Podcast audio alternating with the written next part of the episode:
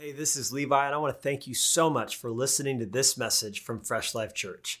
If you haven't yet, please take a second and swing by our YouTube page and subscribe to Fresh Life Church's channel so you don't miss any of the new messages as they show up. Well, let's jump in, and I hope you'll enjoy this word from God. When we think about a confession, we tend to go, you know, law and order, SVU, uh, we go NCIS in our hearts, we go Blue Bloods, or, you know, throwing back a little bit, we go CSI, right? I can't hear that song from The Who without, without thinking about CSI Las Vegas, right? And uh, so we think about, you know, trying to get someone, you know, who's suspected of a crime to confess. And when they give their confession, they're basically saying, here's what I did wrong, here's what I did that's illegal, I'm confessing to this crime. You know, but crimes, that's, that's true, of, course, of course, but crimes aren't the only things that you can confess. And what we're looking at in this series of messages, hello, if you're just coming in now, uh, this is a collection of talks aimed at answering the question what is our confession of faith if we're Jesus followers? Because just as you can confess to a crime, you can confess to believing something.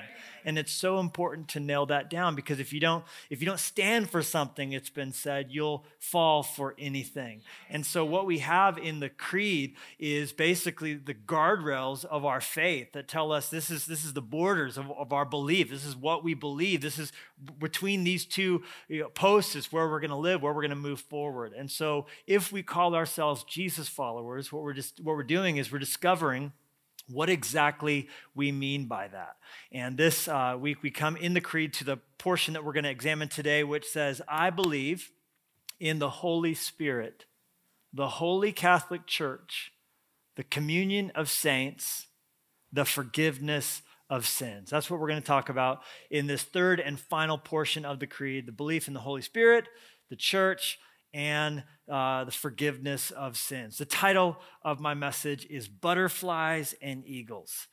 Butterflies and eagles. If you like to, to, take notes in church, you can jot that down, put it in your phone, put it in your in your little worship guide that we give you on the way in. And if you like bonus titles, we don't often do it, but every once in a while, you get two titles. So if you like a bonus title or a subtitle or an alternate ending, if you like, uh, the, the second title for this message is Shazam.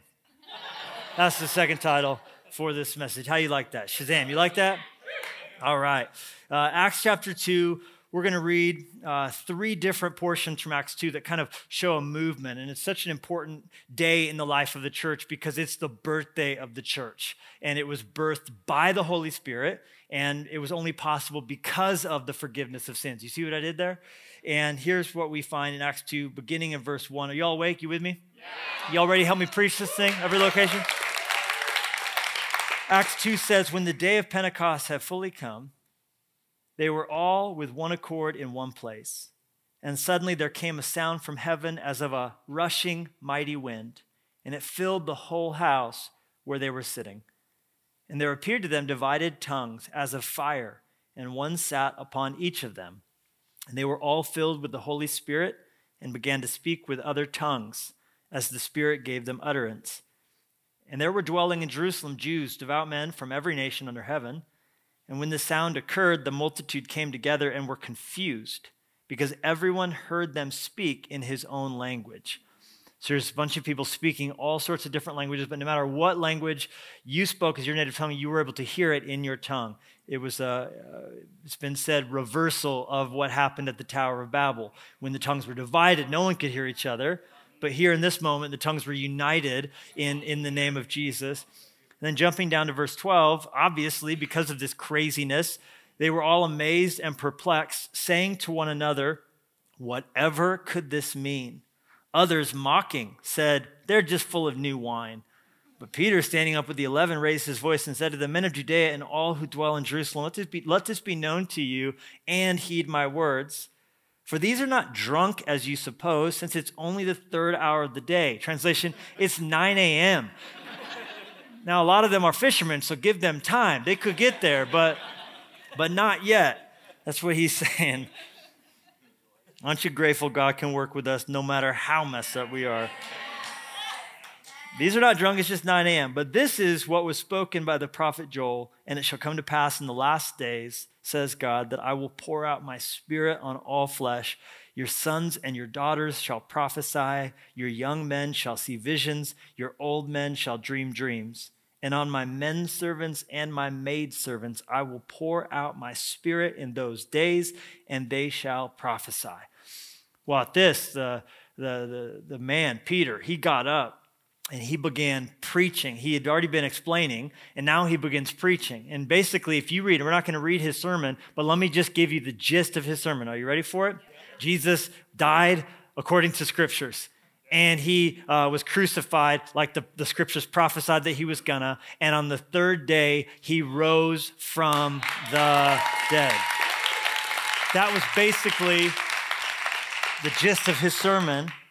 And then all the people hearing this, the Bible says they were cut to the, to the quick with conviction. It was almost as though God was just, you know, just, just slicing them on the inside and, and so full of guilt, so full of, of a need for God. They said, What should we do? They said to the preacher, What should we do? And now we're going to jump in in verse 38. Peter said to them, Repent and let every one of you be baptized in the name of Jesus Christ for the remission of sins, and you shall receive the gift of the Holy Spirit for the promises to you. Now, he had just told them, Y'all crucified Jesus. How messed up is that? And now he's saying, You can be filled with the Holy Spirit for the promises to you. The promises to the people who are alive on the earth doing the worst thing that's ever been done in human history. And Peter's like, This promise is for you. When God spoke of giving the Holy Spirit out, he was talking about you guys. He was talking about anybody, everybody, no matter where you've been, no matter what you've done, no matter how dirty you feel, no matter how messed up you are. Did you just crucify the Son of God? Cool. God's got a plan for you. Come on with me. Let's go. And if anything you could think of that you've done that's, that's, that's, that's, worse than that, please let me know, right? What's worse than, than what they did? And yet he says, This promise is to you. And anybody, even your children, all who are afar off, as many as the Lord our God will call. And with many other words, he testified and exhorted them, saying, Be saved from this perverse generation. Then those who gladly received his word were baptized, and that day about 3,000 souls were added to them. It's a good day. It's a good day. Sometimes people talk about nostalgically, like, I just wish we could get back to the early church when church was small, just a couple people around. I like big churches. You, you would have hated the early church, right? You would have hated 3,000, it, it was small for like 15 seconds then God's Spirit got involved and a ton of people started getting saved. And that's always what happens when God is a part of something. And they continued steadfastly in the apostles' doctrine, basically the creed, and fellowship, and in the breaking of bread, and in prayers. The dictionary defines the word Shazam as an exclamation used to, int- it's in the dictionary. I had to look it up. It's used to introduce an extraordinary deed, story, or transformation. Say it with me Shazam. But you got to say it with an exclamation mark. Don't you be cruising up in here with a question mark. Don't even bring me a period. I need your A game. I need an exclamation mark on the count of three. One, two, three. Shazam! Epic moment transformation, story, or deed. That's the dictionary. But if you open up the comic books, in the DC comics, Shazam's all about this 14 year old kid who's a foster child who randomly meets a wizard, based on a true story. randomly meets a wizard, and the wizard basically confers powers upon him that, that turns him into this champion of eternity. Champion of eternity. And this, this, this little kid, this little dude, this little pipsqueak of a kid gets the powers of seven warriors. The seven warriors are as follows Solomon, Hercules, Atlas, Zeus, Achilles, and Mercury. Or if you're paying attention, Shazam. Yeah. Shazam, right? And now he's no 14 year old prepubescent punk. He's this mighty, Greek god of a man who can shoot lightning out of his fingertips, right? Who can fly, who's bulletproof, and he needs all those powers, he needs all those skills because he's going to battle a man with a serious inferiority complex because 40 years prior, he didn't get to be the champion of eternity. Sounds a lot like the devil. Who had the desire to be the champion, didn't get to be the champion, and so has a desire to tear down the actual champion. And this man with the inferiority complex named Thaddeus uh, is filled with seven demons that each represent the seven deadly sins. And this mild mannered hero, uh, Billy Batson, can transform into this hero whose actual name in the comic books is Captain Marvel. But DC couldn't make a movie with that as the lead character for obvious reasons. They're sort of in a rivalry with Marvel, right? So they played down his actual identity, and uh, you had him trying to figure out his what he was going to be called, you know, Sparkle Fingertips or whatever it was, and and, uh, and, and, and so I won't spoil the movie for you, but basically, anytime he says the word Shazam, he's able to transform into this powerful hero. Anytime he says this key phrase, he's able to, to transform and, and accomplish the great things that he intends to. C.S. Lewis said that whenever you listen to the popular stories being told by culture, they offer insights into the longings that go on inside of humanity. In the book Mere Christianity, he went on to tell us that God has a way of planting good dreams into the human race. He puts good dreams into the human race's hearts. And if you listen to the stories, if you listen to the mythology, if you listen to the stories being told, they show us inside, inside of our hearts what we actually crave. What I'm trying to say, and the reason I would take the time to tell you all this uh, and save you the, the, the, trip to IMDb is, or, or Rotten Tomatoes is, is perhaps uh, for this reason God intends for our gatherings, our life story, to be basically a real life version of what we go pay $10 to see in the movie theater. You see, what the movie's all about at the end of the day, what the story's all about at the end of the day, is someone weak being used in a way that's powerful. What's weaker than a butterfly? And what's more powerful than an eagle? And really, that's what God intends for our story to be like is we follow one name, one word, one confession. It's not Shazam. Y'all, it's Jesus Christ, the King of Kings, the Lord of Lords. That's the word. That's the name. That's the power. That's the confession. That's our hope. That's life the name that's been given, not by a wizard, but by the one who created the world with his mouth. The reason something in us resonates when we, when we see an underdog story like this, where someone weak is transformed and used powerfully, is because that's the story God wants us to live. That's what we were created to participate in. And the, the proof of such a mighty transformation, all occurring through the power of God's Spirit, is what we just read the story of the Apostle Peter. For as we see him today, in this moment we're stepping into the birthday of the church, we see a man operating as though he were bulletproof. You see him unflinching. You see him standing there with a, with a, with a, with a steel resolve, and he proudly points to Jesus as the one that can save anybody, even those who destroyed Christ when he was on the earth, pointing to all these people, right? Now, as you read this, if, if, anybody with me, like going like, who's this guy? And where what do you do with Peter? What, this is not my Peter. This is, this is not the dude who just, just 51 days ago was so scared when a little servant girl said, Are you a follower of Jesus? He turned into the cowardly lion, sputtering, No, never met the guy. I wouldn't follow Jesus. He's the worst. I've heard about him, but I wouldn't follow him. And she's like, Okay, chill out, right? Thou protestest too loudly, right? A little Shakespeare action up in here. And, and, and basically, here's Peter, listen to me, denying Jesus three times. And just not even two months later, he's preaching to the saving of 3,000 souls. Shazam, somebody, right? Shazam. This is like what? An exclamation used to, to signal a powerful story, transformation, or deed being done. And this isn't what God wants just for Peter or just some super apostle or epic individual. This is the story that God wants for all of us to participate in. And, and that's why He's called us to see ourselves as the church. the church. And the church, four things, if you're taking notes, is supercharged by the Holy Spirit. Supercharged. The church, and it's, it's, it's for a, a, very specific reason that we chose to lump these two together. This next section, I believe in the Holy Spirit, and then what we're going to talk about the church, because it's the Holy Spirit that's working in the church. It's the Holy Spirit that, that is actively involved. As the, as the creed begins, it's with God the Father. For so we see primarily God the Father in the, in the beginning of the scriptures, in creation.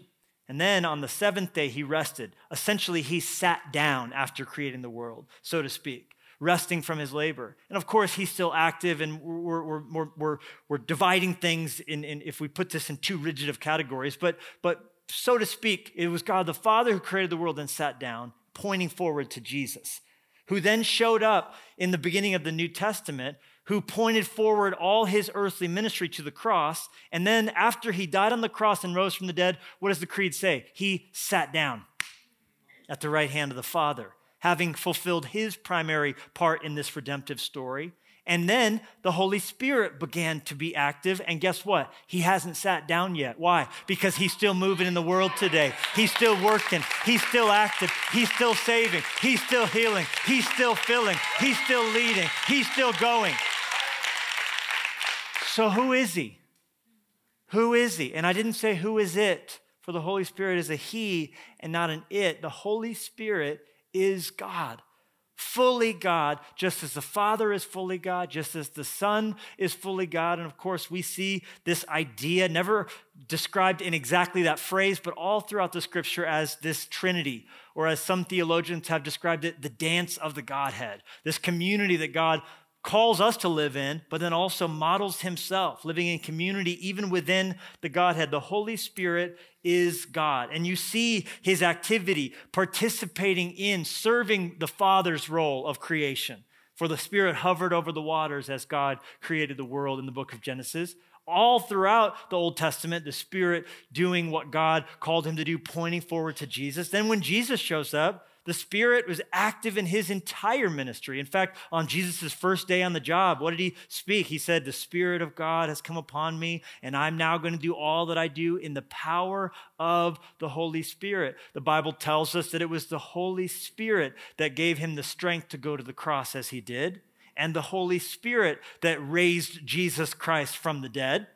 And then, after Jesus ascended to the right hand of the Father, it was the Holy Spirit, Peter tells us, that moved in the heart of every single person who wrote the letters of the New Testament.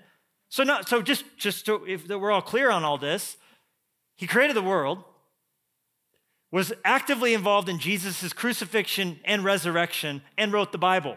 I would say the Holy Spirit's pretty important. That's a big deal. You're like, wow, man, you've really accomplished some things. Way to go, Holy Spirit.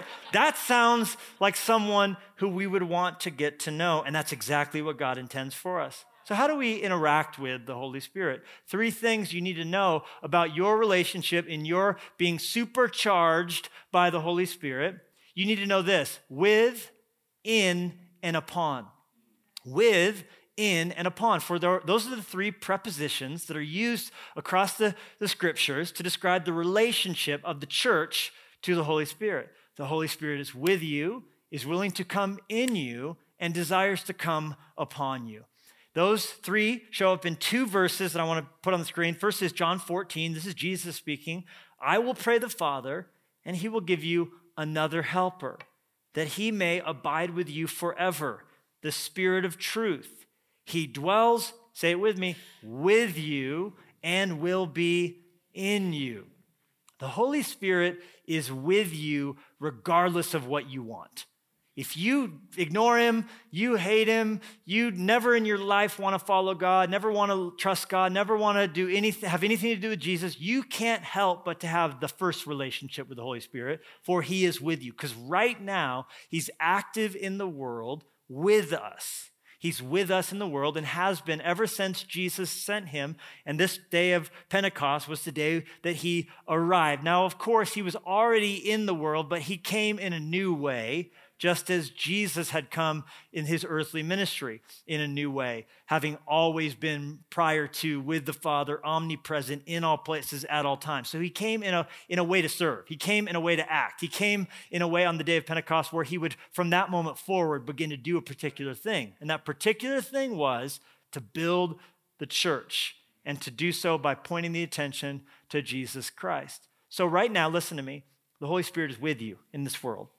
He's with you. And uh, what is He doing? He's convicting the world of sin and righteousness of judgment to move every single person in this world closer to coming to a place of bringing Jesus into their heart, of bringing Jesus. It's been put this way when someone's saved, it was the Holy Spirit who rang the doorbell.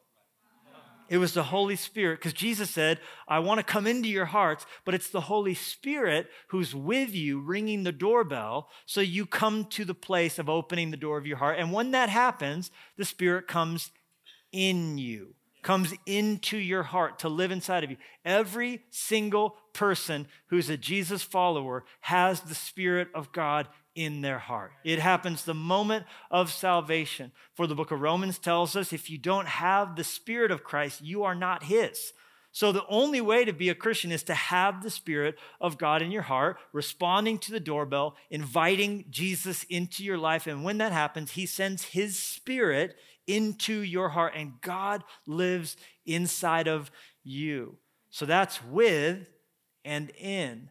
But the third capacity, and perhaps the most ignored, the most malnourished, the most underutilized, is the final, and that's upon, where the Holy Spirit desires to come upon you.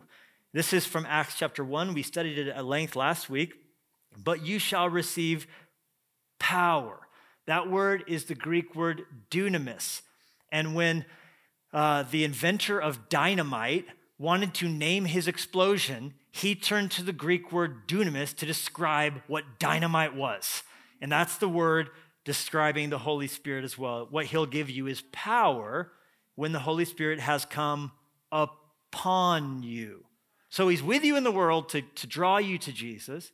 When you invite him into your heart, he comes inside of you. But then, listen to me, he desires to come upon you and to give you power. Empower for service, empower to make the right decision, empower to see clearly, to see scripture, even the power to understand truth. Someone once said that to read the Bible without trusting in the Spirit's power makes theological truth drier than a James Bond martini. I like that. So the Spirit wants to open up your eyes, open up your heart, help you to know not to go here, to go over here, who to speak to. And then when you step out in faith to do something, that He's the one activating the gifts inside your heart, giving you strength, giving you power, giving you love that's not yours. And ultimately allowing you to transform from who you are today into the version of yourself that mounts up with wings as eagles, can run and not grow weary, can walk and not get faint. And without the Spirit, we flutter about like little butterflies when we are meant to soar with wings as eagles. Well, how do we get the Spirit coming upon us? You're like, that sounds pretty dang good. I want me some of that. Well, the first step to receiving the Spirit is to believe in the Spirit.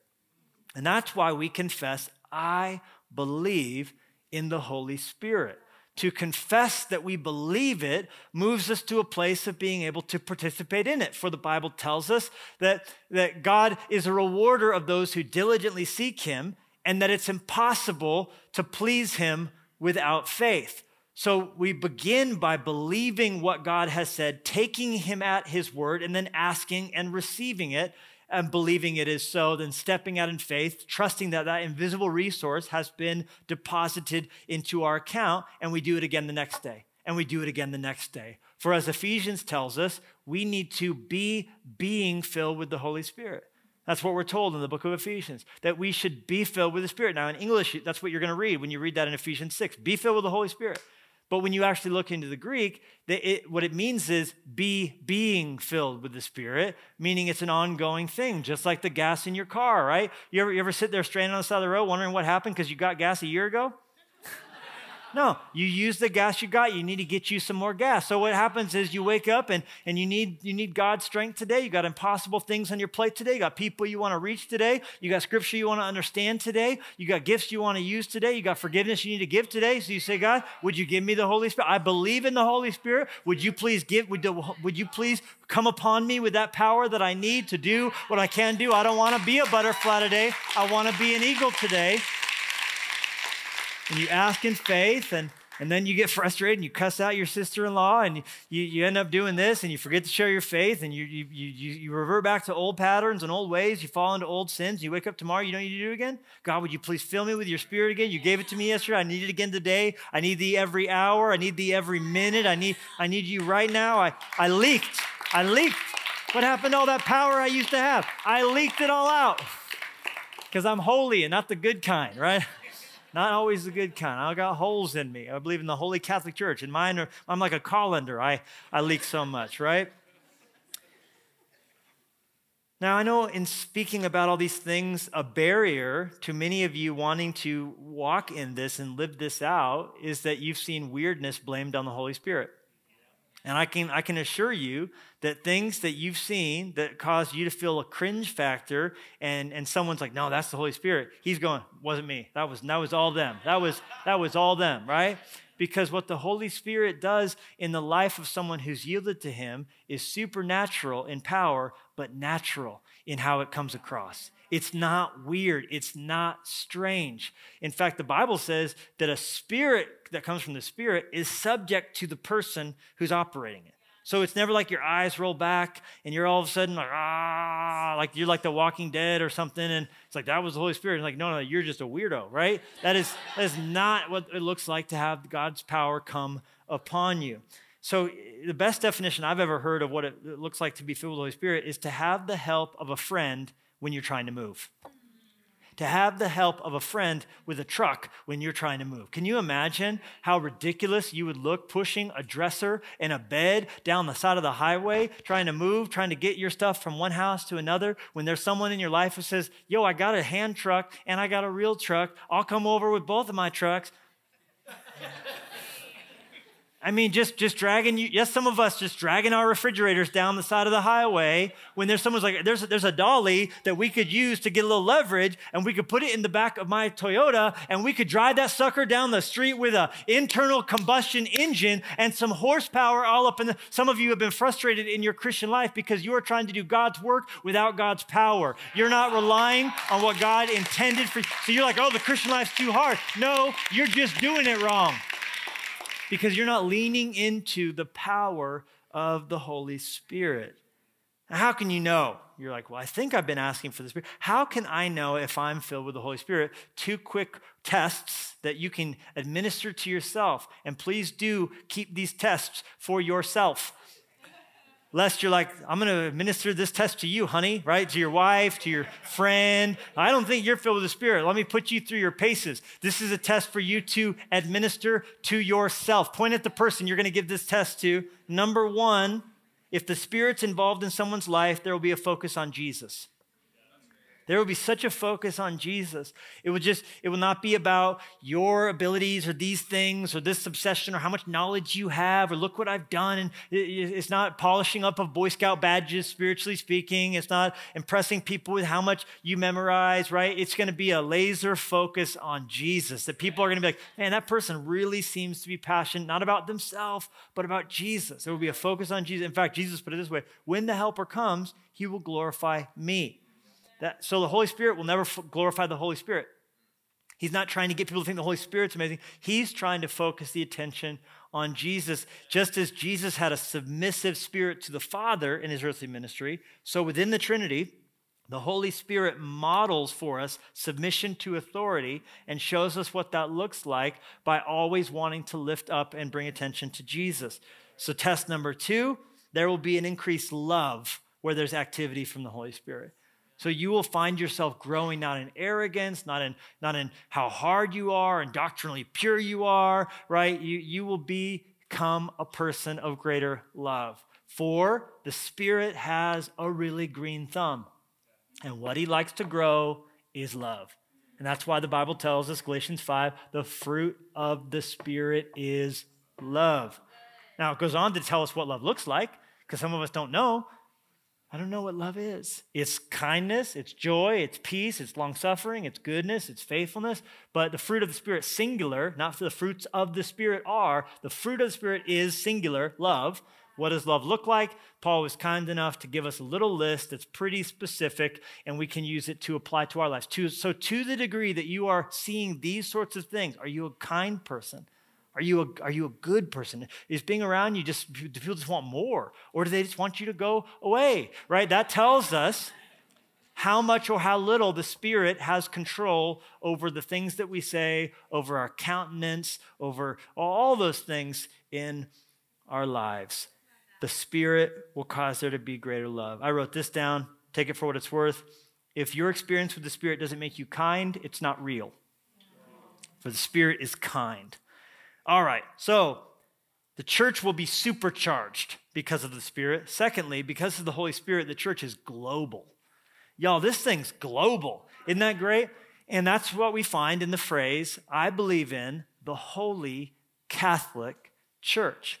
Now, in our day, 2019, when we hear the word Catholic, we think of one specific form of church of those on the earth who honor Jesus, who love Jesus. And that wasn't always so. You see, since the 16th century, when the Protestant Reformation took place, we primarily hear the word Catholic, and what do we think? We think Roman Catholic. Roman Catholic is uh, a group of people, it's a group of people who, who, who follow Jesus, and we think just specifically of that tradition, of that church.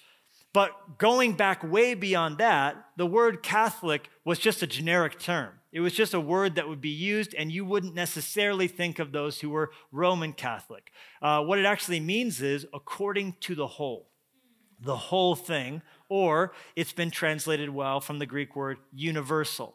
Now, you know what universal is because if something is a universal fit or if it's a universal remote, it's a lot of things done by one thing right? Like if you have a VCR, we'll pray for you. But if you have if you have a DVD player, if you have a Blu-ray player, if you have if you have a DirecTV box, you, you could have all these devices in your life, a Roku and a, a Haiku and a you know, Apple TV and a Chromecast, right? You have all these things, but then you can get one, one device to rule them all. It's one app that controls all these different devices. Listen to me. When we say, I believe in the Holy Catholic Church, what we're doing is we're putting on God's glasses to look down on this earth and look at all Jesus followers on the earth, and we're saying, there's one church. There's only one church. There's one, there's one church to rule them all. Now, even within historic Christianity, lots of different churches. And guess what? Lots of people in those churches that aren't Jesus followers. In every church. In this church, I guarantee you. And we always want it to be so. We always want it to be so. We don't want this to become a club for the initiated. We don't this, want this to be a museum for people who already have heard it. We always want there to be an influx of people coming in who don't know Jesus. But the people in this church who aren't followers of Jesus are not limited just to those who are coming in to seek, just coming into those who want to know God. There's people in this church who are deceived, who just have heard these things, but you've never responded to the gospel. Jesus said there are going to be so many people on the last day. This should scare you to death. So many people on the last day who are going to be sent to hell. And they're going to all the way argue, kicking and screaming about how religious they were. And they're going to be telling God of all the things they did for him. And my, my family was members of that church for 500 years, and blah, blah, blah, blah. And he's going to say this Depart from me, I never knew you. Yeah, I saw you at church every Sunday, but I was not in you. You never answered the Holy Spirit ringing the doorbell in your heart. You never opened up. That's true of every church. And there's also many people who are going to be in heaven with us at the end of the day who are a part of churches that are not your church. And many, many people who, who so, so as, as God looks at it, And all these churches that call themselves Christian, all these churches from sorts, all sorts of different traditions, churches that we would disagree with on lots of things, but what God says is, of those who follow Jesus, who believe that He is the way, that's why the creed's so important, because it helps us to see a unity of Jesus followers all around the world. Lots of things different, wouldn't do this that way, wouldn't do that that way, and they would say the same thing about the way we're doing it, but we're, we're allowing ourselves to see that we're a part of something that's just bigger than ourselves. And it causes us to realize it's, it's, a, it's a beautiful thing to be a part of the church because it's a global thing. And the church is, is made up of people of every tribe, every tongue, every language, all over the world, and all a part of this thing called the universal church. If you have believed in Jesus Christ for your sins based on what he did on the cross and in rising from the dead, guess what? You're a part of the family of God. You have a big family. What when we say the phrase in our confession, I believe in the Holy Catholic Church, what we're saying is, I love my church. It's amazing. I'm grateful for it, right? But I'm also a part of something bigger. There's a universal remote that controls all these devices, and it's called the church. There's only one church. That's beautiful to think about. It's wonderful to remember. When you get to heaven, there's not going to be a Fresh Life section and a Baptist section and a Methodist section and a Lutheran section and a Catholic section. If, if, if someone's there because they've looked to Jesus and received forgiveness of sins, that's heaven. That's the bride of Christ, that's the body of Christ. We should be aware then, we're a part of something that's truly massive. Millions and millions of people all around the world who wear different clothes and have different customs, but living their life to honor the same Jesus that saved you saved them. J.I. Packer said the church is the supernatural society of God's redeemed, a supernatural society. You got family all around the world. Some of them won't even like you if they meet you, right? That's okay. And I think God wants us to be a people who have a sweet spirit and room in our heart for all of God's family. Regardless of whether they like us or, or even say, oh, you're doing it the right way, we could say, you know what, if, if you love Jesus and I love Jesus, that's good enough. We can be family, right? We might be the kind of family that can't talk for too long without getting in an argument, right? But but but, but we can still have in our heart a sweet spirit and have not and not be the, the part of the family that's always initiating those fights. And I want eh, within Fresh Life Church for us to have that kind of sweet spirit and big hearts for all of God's family. Ephesians 4 says there's only one body, only one body. So if you're like, if it's my way or the highway, they, that, that's not God. One body, one spirit, just as you were called in one hope of your calling, one Lord, one faith, one baptism, one God and Father of all, who is above all and through all and in you all. So, the global church, we're a part of something that is massive. And, and that doesn't make the local expression less special. I say it makes it more special. That we as Fresh Life would go, man, that's a, an incredible honor. May God bless every church around the world that's preaching the gospel. May God bless every church in the cities that we do ministry in that are preaching the gospel. May God use every single one of them and their calling and their unique gift mix and their vision. May God bless every part of his body around the world of which we are a part. May God's grace be upon them. And may more people come to know Jesus. They are our family. And, and we hope God will use them in incredible ways. When we confess, I believe in the church, we're not confessing, I believe in the existence of the church. Hey, duh. we have to do that with God because it's like, I believe he exists because I can't see him. We can see the church. That's part of the problem, by the way. So what we're confessing, and we're going to talk more about this if you come back to church after Easter. We're going to start up a series kind of around kind of this idea. And here's what we're saying.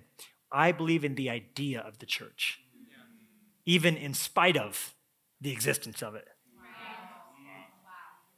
And that's just, that sentence right there is really what we're, we're going to come back to in a, in a, few weeks' time. I hope you'll be here. But, but um, uh, the global church. Thirdly, jot this word down.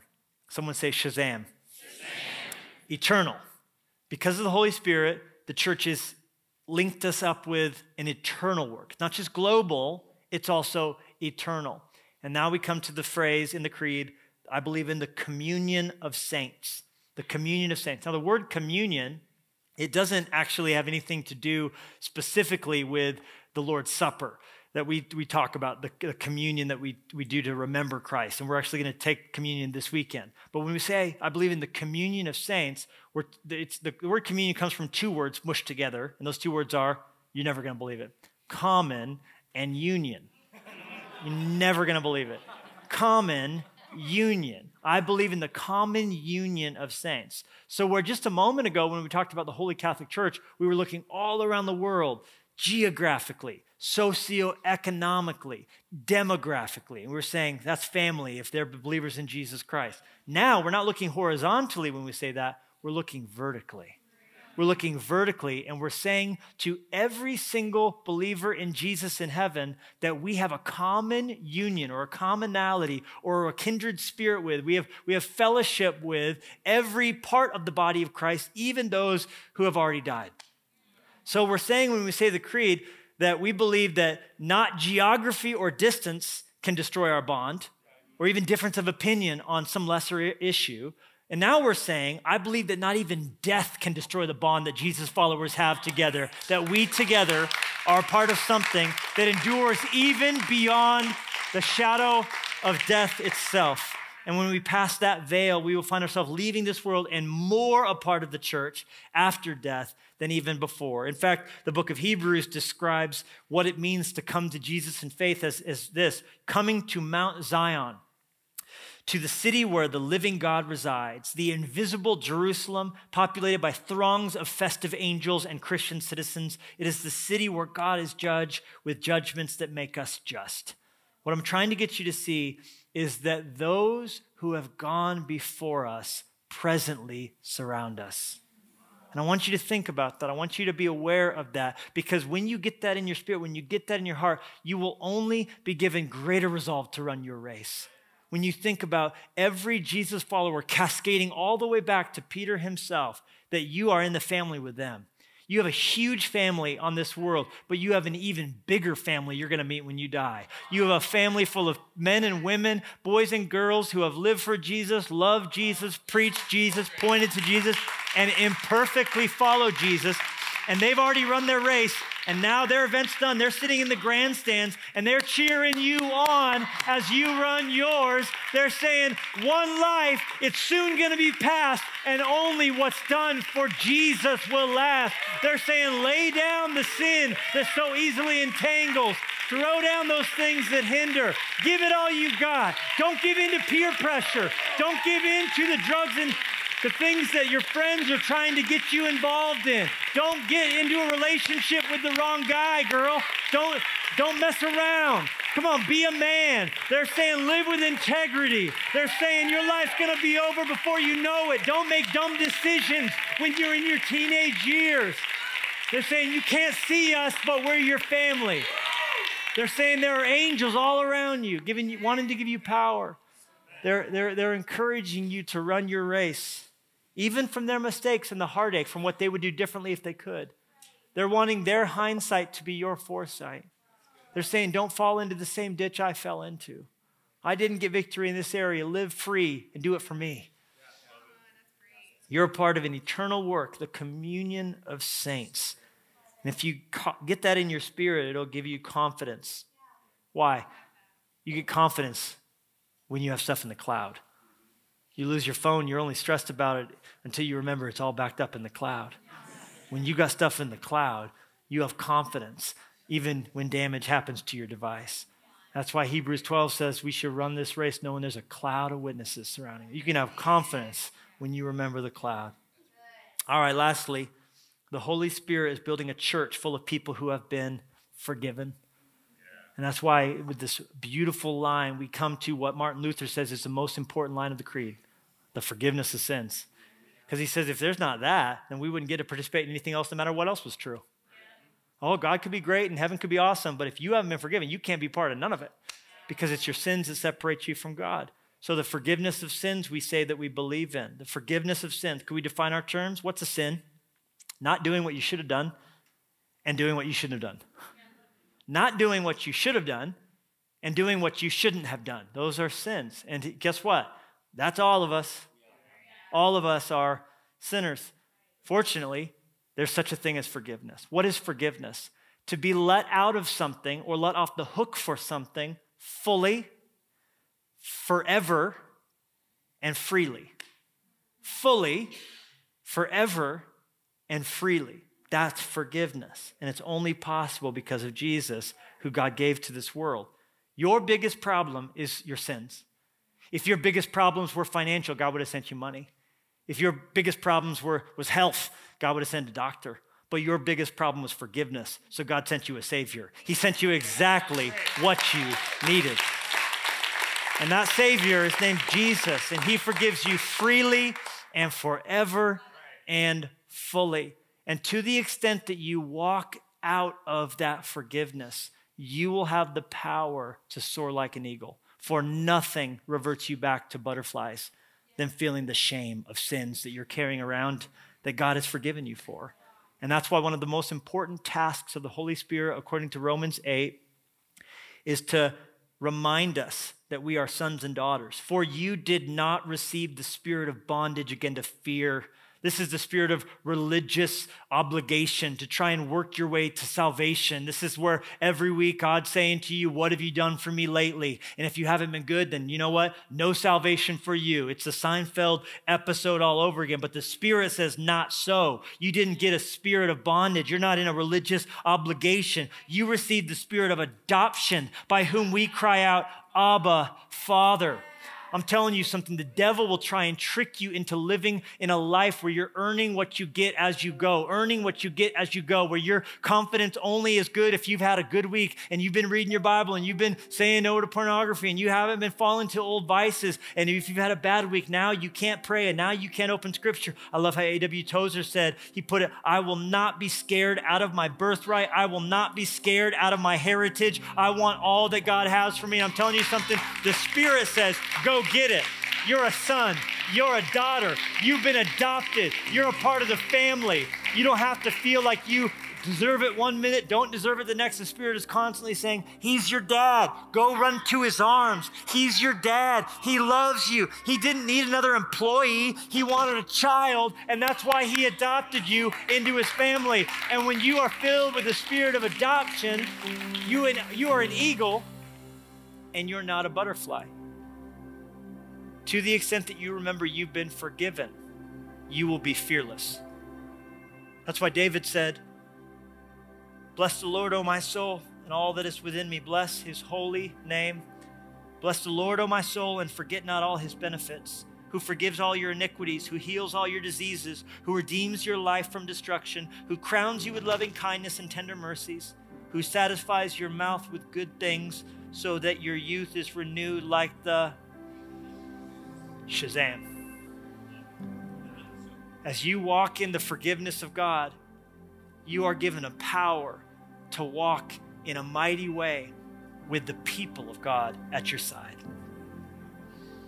I won't spoil it for you, but by the end of the movie, what Billy Batson has discovered is that incredible strength comes from getting over himself and leaning into the power of his foster family. We are all adopted kids who have a, a great father who is willing to bring us into his home. And to the extent that we get over ourselves and lean into the power of the foster family, we will change the world.